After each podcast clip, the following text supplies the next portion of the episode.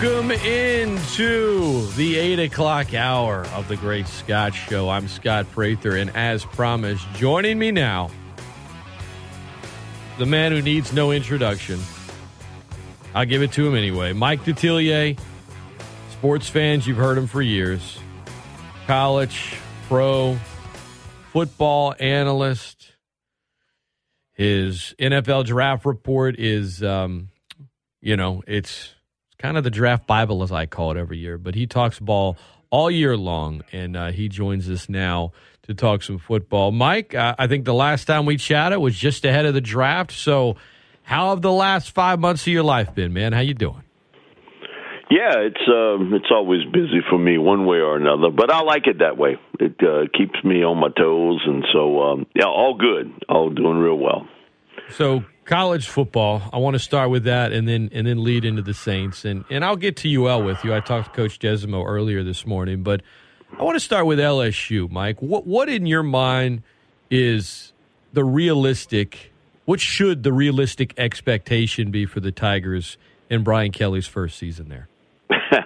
uh, we had on Coach Kelly. Uh, let's say this is about a month ago, and I brought up to him, you know, what the uh, win loss total was in Vegas, and it was the only time he sort of raised his voice. Said, "I didn't come here to win seven games." and so, you know, he sort of half jokingly said, you know, that in that tone, but you could tell um, felt that was some disrespect toward him, toward LSU. Uh, I, I think you know when you look at it, um, eight wins in year one with you know you get to a bowl game and win a knife. Uh, I I would think that would be what you're looking at. Uh, they still got talent on this team. Uh, what's surprising to me, and I guess the number is stuck in people's head about oh they only had 38 or 39 scholarship players for the bowl game. Yeah, okay, that was for the bowl game. And some of that was they didn't want to use up some scholarship um, eligibility part uh, on some players. There were some academic issues on some. Uh, there were guys that had some injuries. So the number is really not 38 or 39, but it's stuck in their head. And, and once you got it there, for some people, you're not going to take it out uh, because Brian Kelly's not playing with 50 players or 59 players off of people he picked up. There is still some talent on this team left over, and I talked to um, I'm not going to say the head coach of an SEC team, and he was like, "Hey, listen, when I took over, uh, uh, I didn't have no Maason Smith uh, on my defensive line, or an Ali Gaye, or Jaquelin Roy, or B.J. Ojulari, or Micah Baskerville, or Greg Penn, or Michael Jones Jr.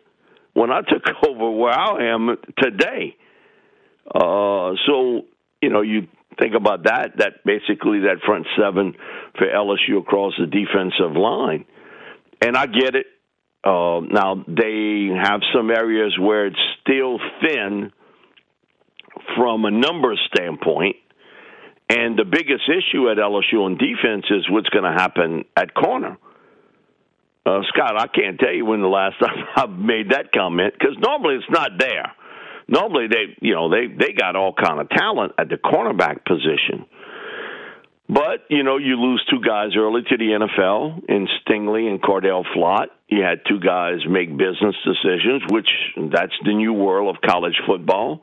Uh, Elias Ricks goes to Alabama. McGlothern goes to Arkansas. You lose your top four corners the, in the blink of an eye. Uh, not many teams, their fifth and sixth and seventh corners are ready to play. And so Brian spent a lot of time in the, you know getting players out of the transfer portal, uh, and he's been able to solidify that spot. How quickly that comes together because that's a lot of communication, and we saw some uh, communication issues uh, last year and the last two years, uh, secondary wise. I think they're really good at safety. I don't think that's an issue, and uh, Brian sort of pointed that out. That I feel really good about the safety position, but cornerback is still in, in a major question mark. on offense, uh, you got to find a guy that can turn the engine over on the car. You know, bottom line. And something apparently happened uh, from spring to summer where Myles, and there were a lot of indications Myles was going to be the guy, at least to start the season, but something happened there. And uh, Jayden Daniels has become the front runner as of now. But I think when we talk back in the spring, uh, you know, my thing was the one guy that I saw made the biggest improvement from 2021 to 2022 was Garrett Nussmeier. He was smarter with the football. His reads were quicker. Um, he's always had that that gun. So the other indication that Myles was the guy was uh, I know this every year when they have Manning camp. Uh, Archie will always go to the head coach and say, "Hey, look, I don't want a quarterback controversy. Send me a starter." And Brian Kelly sent Myles Brennan. But Archie, thinking about it after a while, yeah. f- felt um, because he had some connections to Garrett Nussmeier's dad uh, and Doug Nussmeier. Um, let me invite the other kids to come in on the Saturday because uh, Manning starts on Thursday. It's Thursday, Friday, Saturday, Sunday. Let me invite the other guys to come in. He said, Mike, I had no clue who Jayden Daniels was. I saw him on TV, but he said, you know, I didn't had no connection to him. Um, he said, you know, I knew Doug Nussmeier very well, but I didn't really know Garrett. Uh, he knew Jamie Howard, and he said I I had an introduction with Walker, but he said I really didn't know him, and he invited all of them there. And to be honest with you, I watched it that Saturday morning. We we were standing on the sidelines watching him throw, and uh, Scott, uh, it was clear cut who who can wing it. Uh, Jayden Daniels is a really uh, tall, lanky guy, and he's he's a little erratic throwing the football, but he's got a good arm. Nussmeier, if he threw 40 passes, not a one of them looked the same. I mean, uh, some of them are sidearm, some of them are three quarter, some of them are half, some are way over the top. but he was accurate. But Walker Howard was the guy. We sort of both looked at one another because we were standing watching. And it's like, whoa! Uh, one day that guy might be something special. Um, and so it was interesting to watch the three other guys who all technically looked a little different, and, but they were all impressive. And you could tell with Jayden, uh, man, he he scared the bejesus out of you if you got to play him and then he rolls out because of his foot speed. And he can wing it now. The only thing with with him, and I've watched enough of him at Arizona State, is that when he is off, he's high off. Those balls sort of sail on him. So what happens? Receiver goes up to try to catch it, or he tips it. Mm-mm. You could have a turnover. Uh, with Nussmeier, his ball placement skills have gotten much, much better, but the arm talent, and man, getting a ball from A to D it was Walker Howard. He was he was really really impressive uh, that Saturday morning, and he was throwing the guys he had never thrown to. That that's the thing, Scott. That oh, when I see it, Manning, these quarterbacks and how accurate they are throwing to receivers they've never thrown before. To that, that you know because you try to get that timing down. You can't get a timing down. Okay, if you from I saw it with Will Levis from Kentucky, who I think is a really good player. Um, he was throwing to receivers from Southeastern, Southern, Nicholls State, LSU, and Tulane. He had never been on the field with any of those guys. And you can say, well, a route's a route. yeah, but it depends on who's running them. Okay? That, there's a difference. And so you got to get that quarterback situation straightened out. I think because of Daniels' movement skills – and because some some uncertainty along the offensive line, that may have been the tipping point. No matter what Brian wants to say about, you know, I feel pretty good about my offensive line. a unit's never played as one before because it's five people working as one. And he's talked about working different units. So now you got two units trying to work as say one. And that that's a it's not at wide receiver. They got talent there. It's the thickest and the most talented position on the team is at wide receiver. Uh, Mason Taylor has, I think, shown up and shown up big in the practices.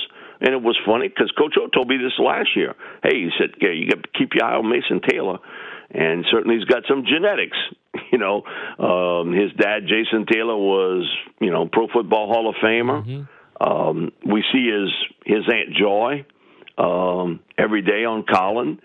And uh, she was a really good athlete, too. So there's some genetics in the family but it's it's a big year for John Emery, uh, for all of us who watched him down here at Destrehan and how good of a player he was.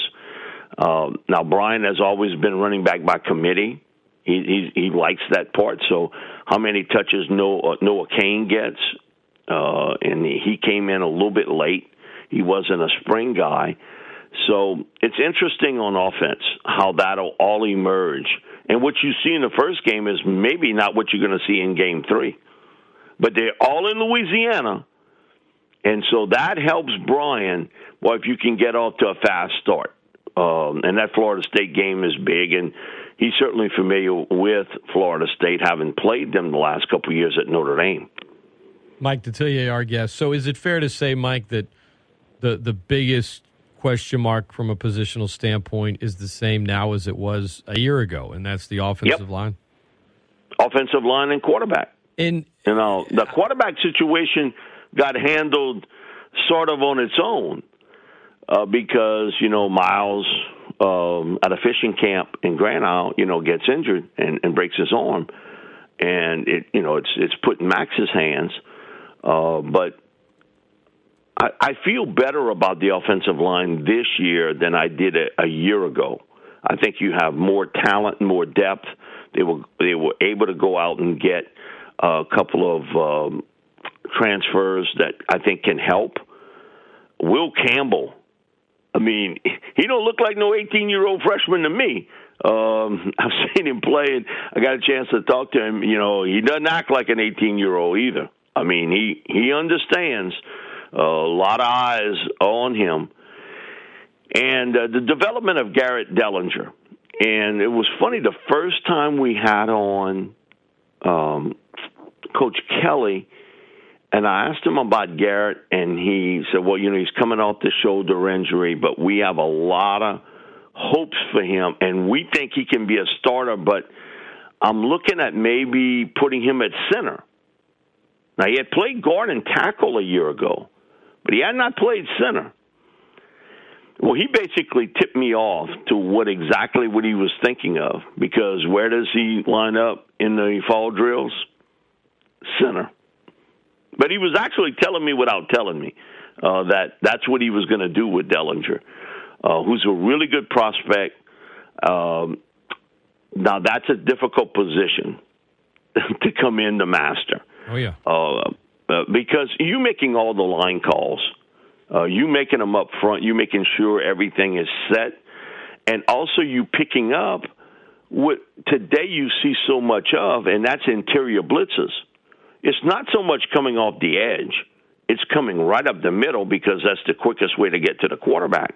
Is is that gap that right a gap right up the middle, and so you got to pick that up. And so you haven't done it before. It'd be interesting to see Garrett how well he handles that in the game, but uh, I've been told he looks pretty good as far as uh, handling that center position. And um, Anthony Bradford's the intrigue guy for me because I know from talking to Coach O back then, he had always told me that Bradford was the most talented offensive lineman he had. But he said, Mike, he's got weight uh, conditioning issues. He's got to lose some weight. He's got to get his weight down, and he's got to be a little bit more focused player.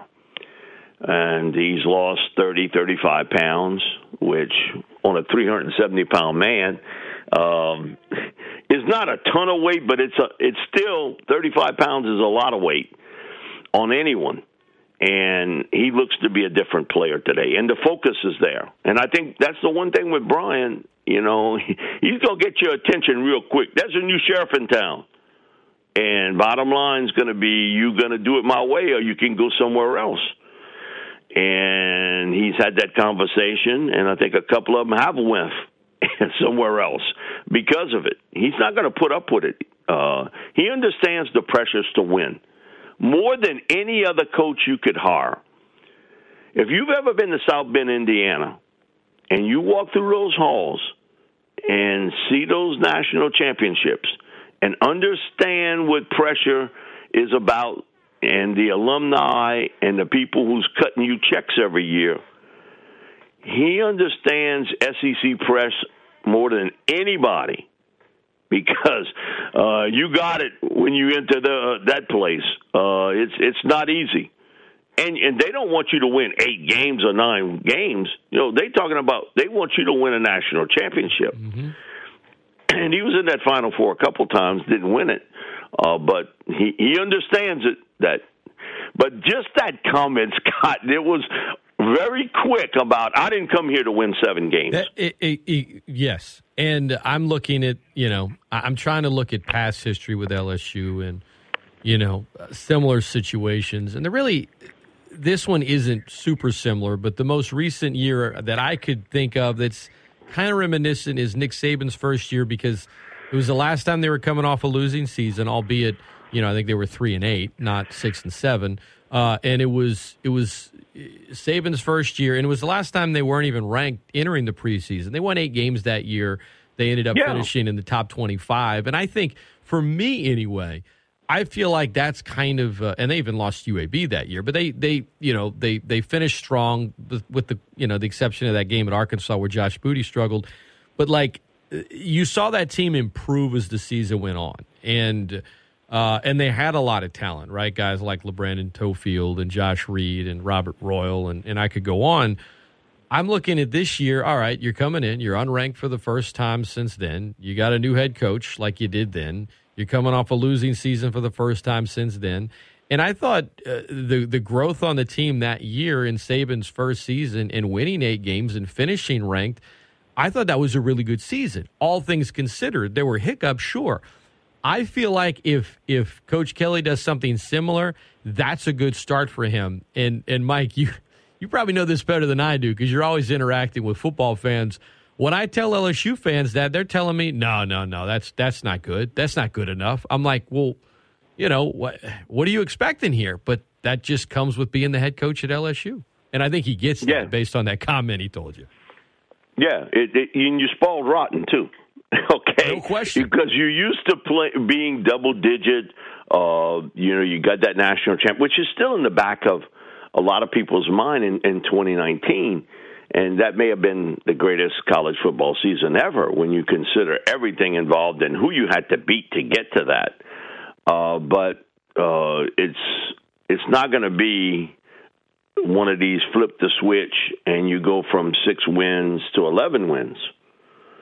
But I agree with you to go from six wins to nine wins, which you could do, you know, with a bowl win. Uh, that that to me would be a a big win for Brian Kelly, and he's already certainly making some headway in the recruiting part. And I knew that would take a little while to get started, only because the connections he didn't have here other than Frank Wilson uh, and Cortez Hankton, who do have connections here. And, you know, you're bringing in a new staff. He's a new head coach. And I knew early on most of those commitments would be out of state kids because that's the connections you have. It's not necessarily in the state of Louisiana you know, so I, I do an interview with Jacques Doucet about it, and I said, you know, I, I knew it would be a little bit of a slow start, but I think once he got his feet right, it would be okay. Man, I got a oh man, LSU don't know how to use no name, image, likeness. They need one of them things in there. That's their problem. Okay, everybody got name, image, likeness. But you got to understand recruiting is about connect the dots. uh, with coaches, with parents, guardians, you name it, uh, trainers. You you got to connect the dots, and that's going to take a little while. Then all of a sudden, July hits, and what we've seen since, and you've seen LSU make that run uh, at, at, on players, and so it took a little while, and that's not a surprise. But I think you know we live in a world where I want it now. I, I want 25 commitments today. Okay, you're not going to get that. Um, and it, you see the momentum building for him, and he sort of had to introduce himself to a new group of young men. Also, people in the state of Louisiana knew Ed Orgeron. He was from here, uh, and there's not a high school kid that didn't watch that 2019 season, okay, uh, and saw what happened then. And Ed was a part of that. And so many people from this area with connections, if it was Mickey Joseph, if it was Kevin Faulk, if it was Greg McMahon, uh, you can kind of go down the road, uh, you know, with, with a number of them that they had connections to this state and high school kids in this state. Corey Raymond, uh, also another one, major uh, recruiter there. And so it was going to take a little while for all that to come together. And but it didn't take long. But people were impatient. Uh, it, it's because the name, image, likeness. No, okay, name, image, likeness has certainly stuff that plays a part in it today, no question. But it's also having some familiarity with the players that you're trying to go after. Brian was recruiting a different players or player set at Notre Dame than he is at LSU. And it just took a little while for, for all that to settle in. And um, I think he's uh, more familiar with the area, with the coaches, how it's done. They're they're familiar with him now, just like Coach O was different than Les Miles, and Les was different from Nick. You know, Brian's different from O and Les and Nick. Now he's more like Nick in a lot of ways than he is Miles and and Coach O. But again, I think for the what had to happen, I think he was the right choice because he understands what it is to play and to have to win under pressure. And like I said, uh, you know, if you're a certain age, you look at Notre Dame differently than if you're a younger person. Back, you know, because I grew up late '60s, '70s. Man, you talk about pressure. Notre Dame had pressure. Uh, you, you weren't just playing for eight or nine wins. You were playing for. You had to play for a national championship and um, that's changed a little bit. And they were still certainly a contender, but Brian understands it's all about winning. Because if you don't win here, you ain't staying here. Doesn't matter what you got on your resume. and I think you can come become complacent. And I think to a certain extent, uh, I think that went through the program a little bit, and it's I see this in other professions a lot people get a little bit of success and it changes their attitude it changes their work habits instead of getting up at 5:30 in the morning to go work out man I'm to just sleep in a little bit. Uh maybe not hit the weights as hard maybe not do as much running. Your mindset uh you know hey listen we got it. Won the championship already. We won this. We got we got this. Long after you and I have shed this mortal coil that we in they're going to be writing books about Nick Saban. And I never forget, this was maybe five years ago. Um, at the Louisiana Line Camp, Pete Jenkins and I, we we come for dinner time and we go eat at a little restaurant on the bayou. And we pass in front of a church with and they have you know the big cemetery along the side. And i saw coach take a peek and he took a second peek and he said mike look in that cemetery. You got a lot of bodies of dead coaches trying to catch nick saban. Yeah. And and i got what he was trying to say. oh, yeah. That man he's buried a lot of them uh, because you know his standards are different He's a once in a lifetime coach. You and I will never see a coach win with that type consistency year in year out. We we're not going to live long enough for it. And for people who are listening, they're not living long enough either.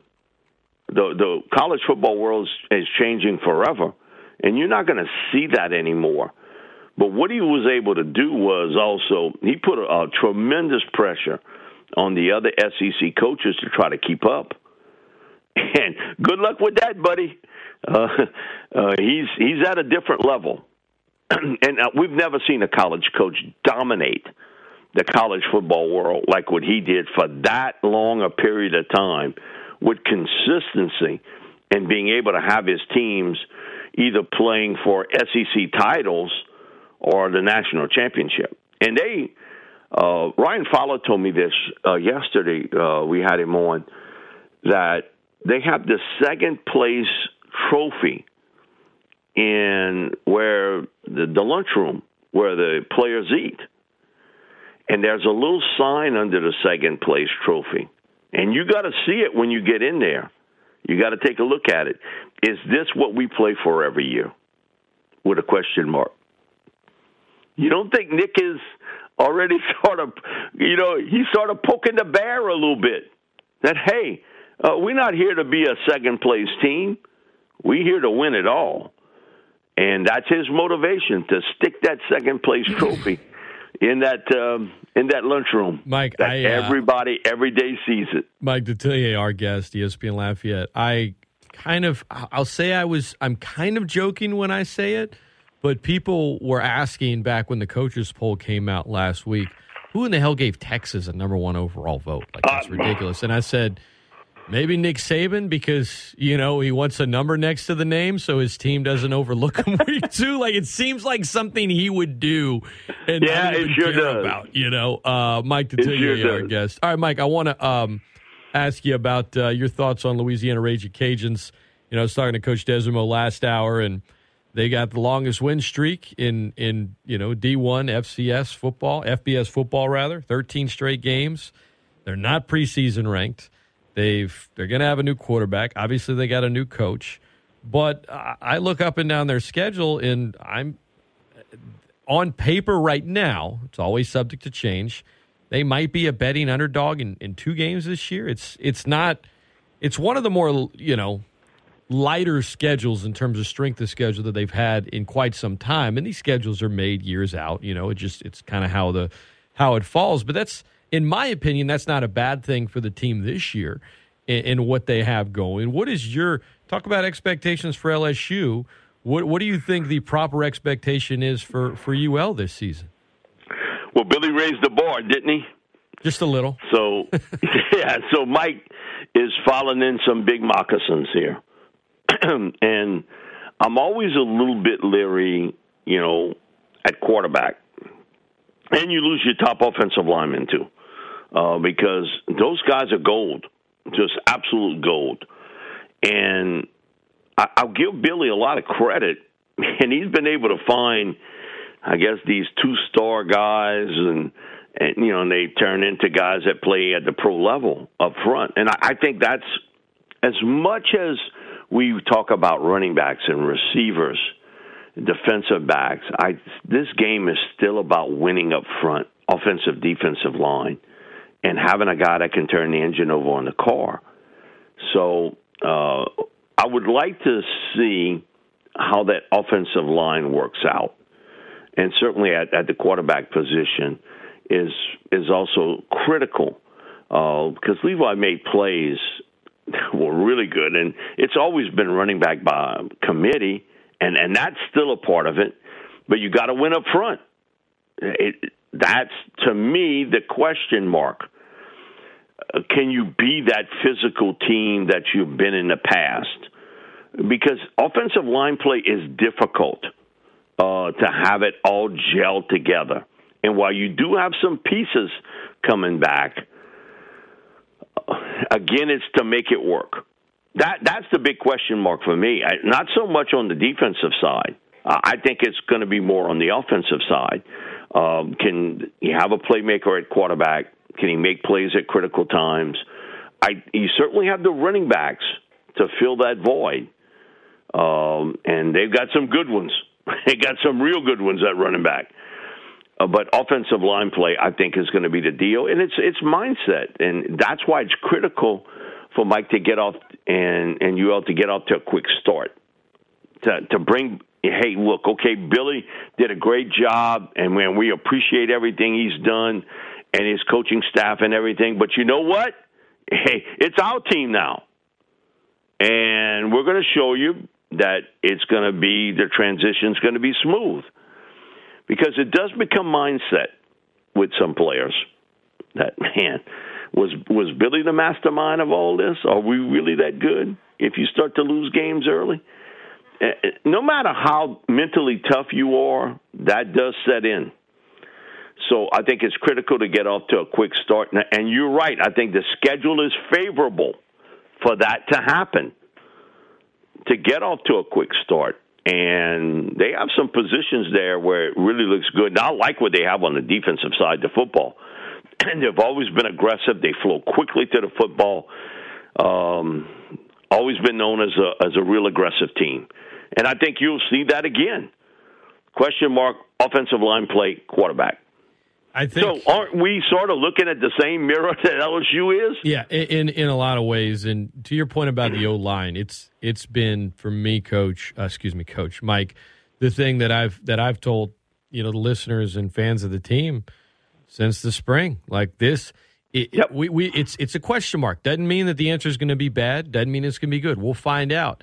Since I moved back here uh, and started working at this radio station in 2005, so 17 years. The the offensive line at UL has been the most consistent and best unit year in year out. Some years maybe it's number two, but it's it's always been one of the best. They have had all conference players on it consistently year after year. Even back when you know when when when Michael was playing as the All Sun Belt Conference quarterback for the Cajuns, yep. and if if that continues, if that trend continues, then the team's going to have a really good season. And if they have some, and it's just you had some injuries, you didn't get to see as many guys in the spring. You had guys that obviously, you know, one transfer to, to you know uh, to Florida, another. Oh, you know, he's in the pros now with the Jets. Looks like he's an even possible candidate to start in year one. Um, that's that's what you have to replace. But you bring back Carlos Rubio, who was hurt last year. He's got starting experience. AJ Gilly is the strongest player on the team. Uh, David Hudson has some starters. These guys that we haven't gotten to see a lot of yet. And every time I ask the quarterbacks or ask coach, they say that they're looking great and they have full confidence in them. But when the season starts, when they kick off in 17 days, Mike, I'm looking at the O line. I know I know everyone's following the ball. I'm watching the O line from start to finish. That's what I'm most curious about because I think yeah. Ultimately it will dictate a lot about how this season goes for the Cajuns. Uh, you and I on the same page with that. And it's not about individual talent. It's about five working as one. Mm-hmm. Okay, that's why for whatever reason, I know played on a long offensive line, but I get man, I get all this tape for offensive linemen, and uh, you know, so uh, it is what it is. But it is having that five unit, five player unit work as one, because you can do your job but if the guy next to you doesn't, the play screwed up. Okay? Uh, and that was something we sort of took for granted. It, it almost looked like a machine the last couple years for the Raging Cajuns up front. That no matter who you had at running back, didn't the plays and the way it was run all look the same? That has nothing to do with the running backs. That has everything to do with what you got up front. And it was machine like. Can they get that unit to play at a top level? And it, again, it's not so much about individual play, and you have to take care of your own business, but it's five working as one. It's like a dance unit. Okay, if you go see a dance unit and one individual out of the first five you see is out of step, it doesn't look right, does it? And that's what it is on offensive line play. Uh, it's the same thing. We had Doug Marrone uh, talk to us about offensive line play, and, and he was saying that that sort of happened last year at Alabama with him. That uh, you know what they were doing there. Uh, he said, you know, most for most of the time you watch the film, you know, you had four guys all do the right thing, one guy mess up, he, he blew an assignment, or you know, he said, then we shove a tight end to help, and the tight end you know, he doesn't take the right angle for a block and he gets beat, and the center doesn't pick up a, a delayed blitz, which you're seeing so much today, and that's why. Not only should you watch the offensive line play, watch what's going to happen at center for the Raging Cajuns, because more and more when you when I do all these camps and you hear coaches talk, they talk about attacking the center guard positions more than any other because he said, man, you got some really good big man athletes out at tackle. So you got to make the round to get to the quarterback. Now, what they try to do is delay the blitz a little bit with a linebacker or a safety, and everybody's set and they're looking around, and the man, a guy comes flying in. And it, it, you might have a quarterback that can move, but one thing you do, you got him off his launch pad. Now all of a sudden he's running uh, and he's not as accurate on on that move. And so that's why I, I think what we've seen the last couple of years with the Raging Cajuns have been so impressive. Have been what they've had in the interior when teams try to jam another guy in there to try to stop the run or get a little bit of pressure on Levi, and they jammed it. Wow, it was over. You know, game set match. They got it done. But you know, the running plays all look similar and all look the same, and you're like, wow, that that's so impressive because you understand if you understand football how difficult that is to happen with all the schemes and all the looks that you're going to see. At, even at the collegiate level, and I'm not talking about the pro level, I'm talking about the collegiate level. They throw a lot of different looks at that offensive line and at the center and at the quarterback. And one of those two guys got to make the call. Okay, he's got to make the adjustment, one of the two. And sometimes both of them have to. And so I agree with you, Scott, wholeheartedly. I, I do think it's it's a big I don't know if you want to call it a question mark, but it is the mystery question uh, for the Raging Cajuns this year because they have enough defensively. I, I'm not too concerned about that. I, I think they'll be fine on defense. The running back core has always been good, and they they got some guys there that that can carry the rock, and um, the consistency throwing the football. And I thought that was something Levi brought to the table. He made big plays when he had to, with his feet and with his arm, and being able to run the football when you need to and have to that that's the the mystery questions for the Raging Cajuns. But I agree with you. Also, the schedule is favorable. Now, no coach wants to hear that, but it does help. Come on, uh, you know, in the back of your mind, you know who who's really good and who isn't.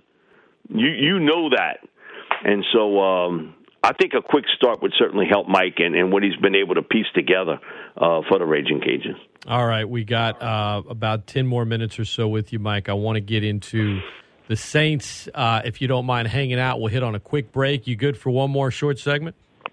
Yeah, I'm good. All right, we'll talk some Saints when we come back. Right after this, it's the Great Scott Show, ESPN Lafayette, the best ticket in sports. Are you sick and tired of that constant pain in your knees or your hips or your back, especially this time of year? You need to be moving pain free, right? Hey guys, it's Scott Prather for the team at QC Kinetics. QC Kinetics is helping people right here every day, giving them lasting pain relief using the latest advances in regenerative medicine. It's simple, right? The science is not complicated. They concentrate your own body's healing agents and they apply them to your aching joints, restoring and repairing damaged tissue with no drugs, no steroids, and no surgery. Listen, guys, the old remedies for pain are not the only remedies. You need to learn more about how regenerative medicine at QC Kinetics can change your life. Make this summer the last summer you suffer from chronic pain. They have clinics right here and all over America. This this is the exciting new natural way to deal with joint pain with no side effects and no downtime. Call QC Kinetics now for a free consultation. 337 243 4222. That's 337 243 4222. 337 243 4222.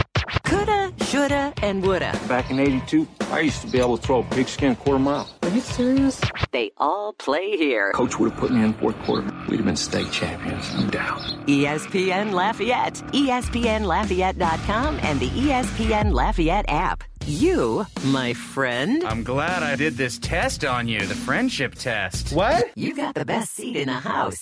ESPN Lafayette, ESPNLafayette.com, and the ESPN Lafayette app.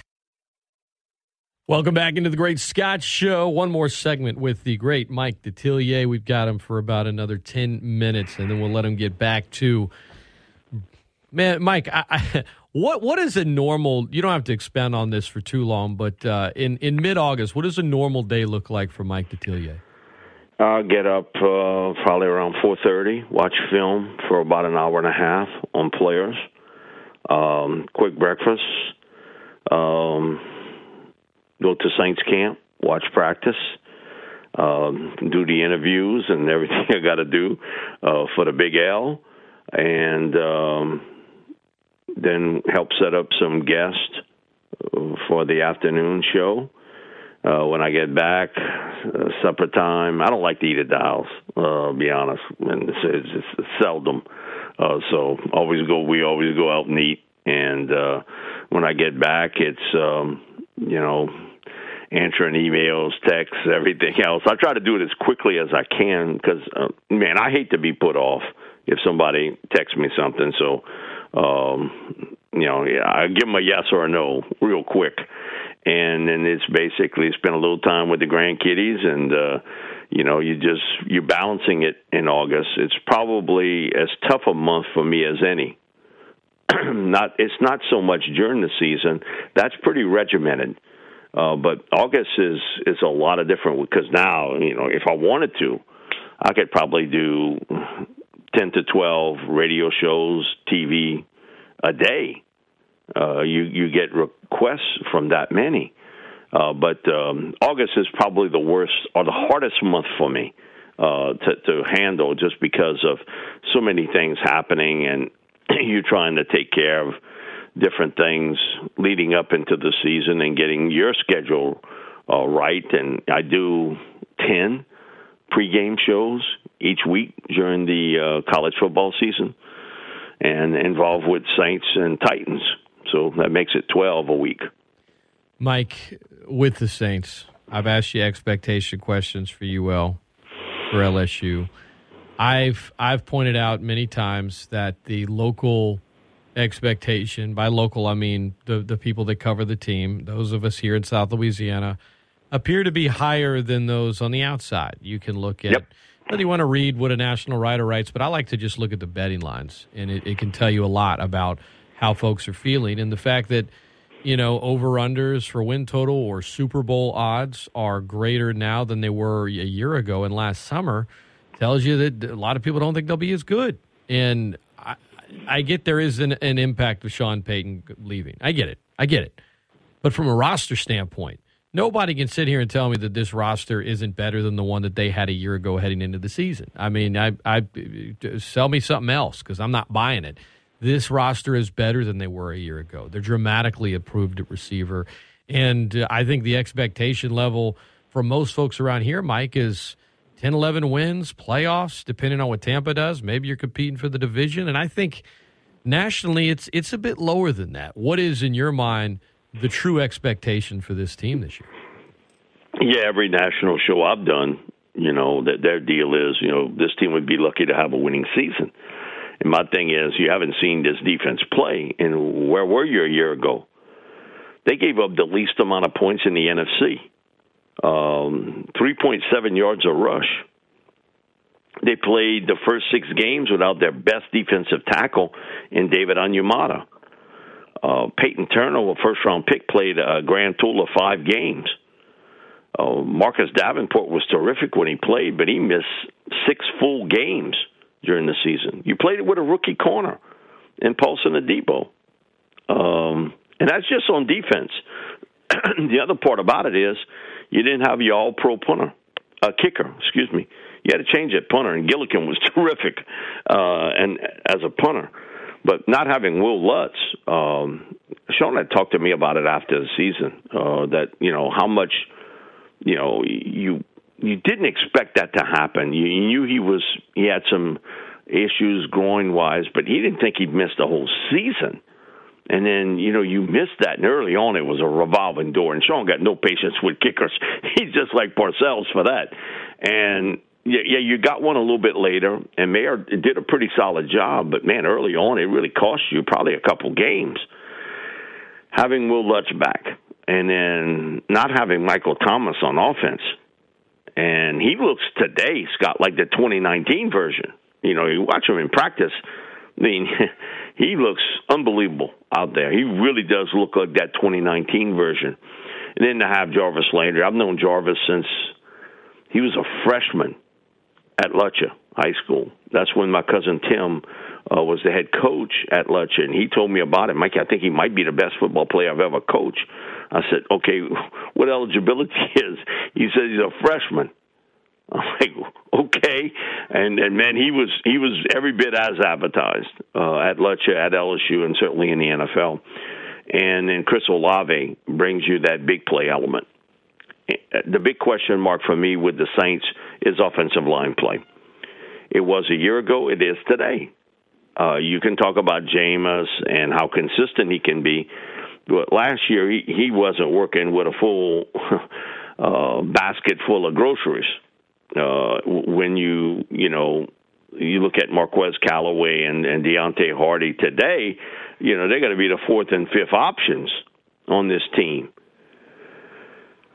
so it's offensive line play for me. And again, it's similar to what we talked about with with UL and at LSU. You've spent a lot of time and capital uh, on offensive line. Ryan Ramczyk's one of the best in the business. He got hurt last year. He takes like one rep in practice because I watch it. I go to the corner and I watch him work. Ryan gets his rep in. Okay, I got my quarter for the day. Okay, uh, practice is for the unskilled he's skilled. He I, I know what Ryan Ramczyk can do. It's all about Landon Young and Lewis Kidd, who's a surprise for me. He's really practiced well. I think, and that ends up being a pretty good player for this team. And you know, the only guy that started all 17 games last year was Cesar Ruiz, all 17, and he's probably your worst offensive lineman. No doubt. and the other four starters, they missed 32 starts. So can you keep Andrus Peat healthy? Uh, you know, Erik McCoy is a good player, but I think he was overcompensating for some of the bad guard play.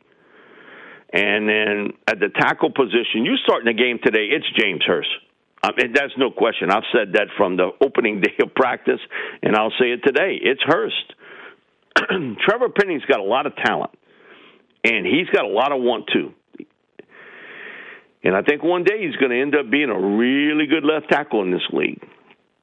And he's a physical, aggressive run blocker, and he excels in that part of the game. But you see some of the elements of having to learn a little bit different pass protection techniques at the pro level. And sometimes, I guess, uh, best way to explain it is he plays too fast. He's got to calm down in that he's not real good sometimes with that hand punch and then adjust to it to cut off that defender's outside or inside edge. And he gets his feet sort of tangled and then he gets beat. And we saw it Saturday night. Four different four different times it happens to him. The rest of the time he, he was okay. He played under control, but there are times that it's too fast for him. And so he's thinking, he's just not reacting and that's just going to take a little bit of time uh, with him. Hurst is a vet, been there, done that. How well that unit can play up front, and this was last April. Um, had called me and said, "Listen, I want you to do something for me. Uh, look at the injuries in college and pro football, and what positions get injured the most." He said, "Can you do it?" I said, "Yeah, uh, yeah, I think I can piece that together." Tackles, and I had to lump guard and center together. But tackles, guard, center, running back, those positions get injured the most.